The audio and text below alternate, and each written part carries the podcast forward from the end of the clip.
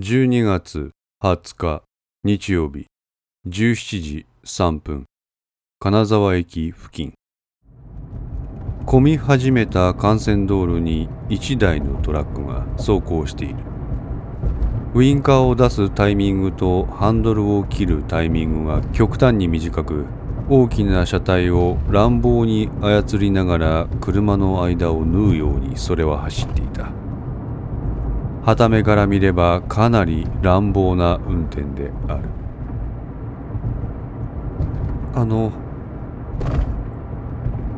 助手席にいたミキが不安そうに口を開いた。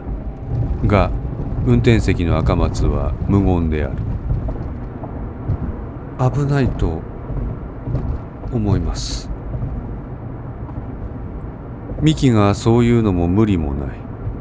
赤松がハンドルを切るたびに車体が傾き遠心力で彼女の華奢な体がシートの座面を滑るほどである。赤松は彼女の言葉に反応を示すことなくただひたすら前を向いて無言で運転をしている。焦っている様子はない。無表情に近かった。普段はミキに気さくに話しかけ丁寧な運転をする彼であるだけに彼女は不安になった。ヒヤッとするたびに両足に精一杯の力が入ってしまう。社長私何か失敗しましたか？信号待ちとなりふと助手席に座っているミキの顔を見ると目に涙を浮かべ今にも泣き出しそうだったそれを見て赤松は我に返った。しまった。桐本さんの娘さんのことがあったっちゅうに俺って言ったら。すまん。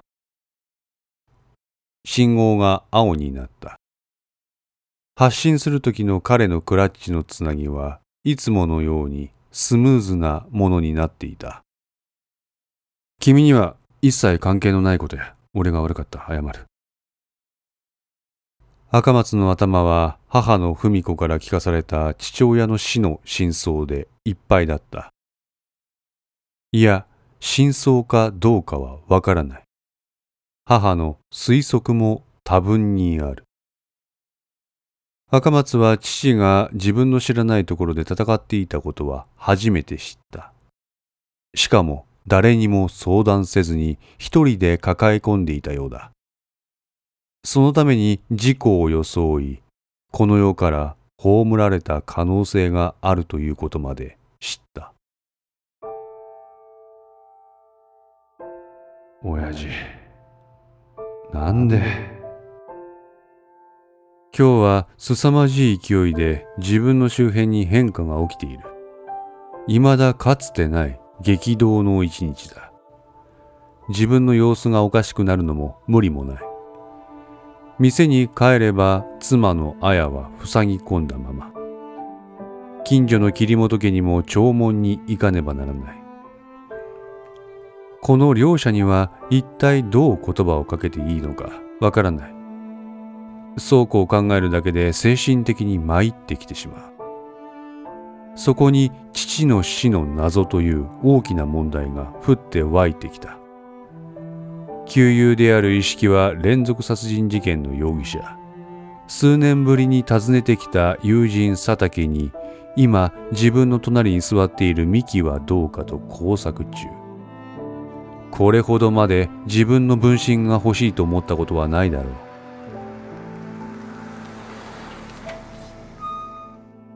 車が兼六園下の交差点で止まった。車窓から外をずっと眺めていたミキが、ふと言葉を発した。今日は天気が悪いのに人が結構いますね。赤松はミキの見ている方を見た。そこの兼六園下の交番前には複数のカップルが手をつなぎ信号待ちをしている。ふと赤松の頬に一筋の流れるものがあった。桐本さんの娘さんも今日はこうなるはずだな外は降雪のため非常に寒い。しかしカップルたちは一様に笑顔である。寒さに身をすくめながらも愛し合う者同士共有する時間を満喫している。山内美希は彼の様子を見て何も言えなくなった。降雪のため普段より静寂さが増した車内には沈黙だけが続いていた。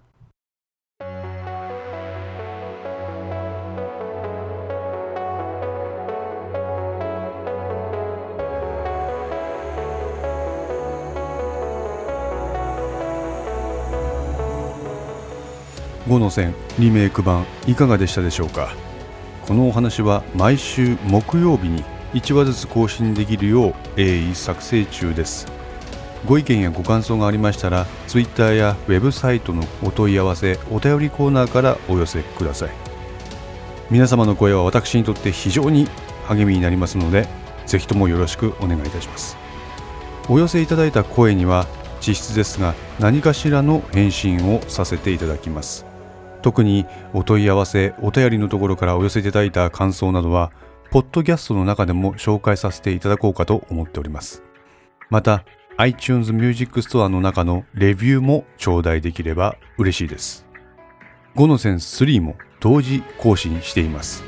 よかったらそちらの方もお聞きくださいますと嬉しいです。それでは皆さんまた来週。ごきげんよう。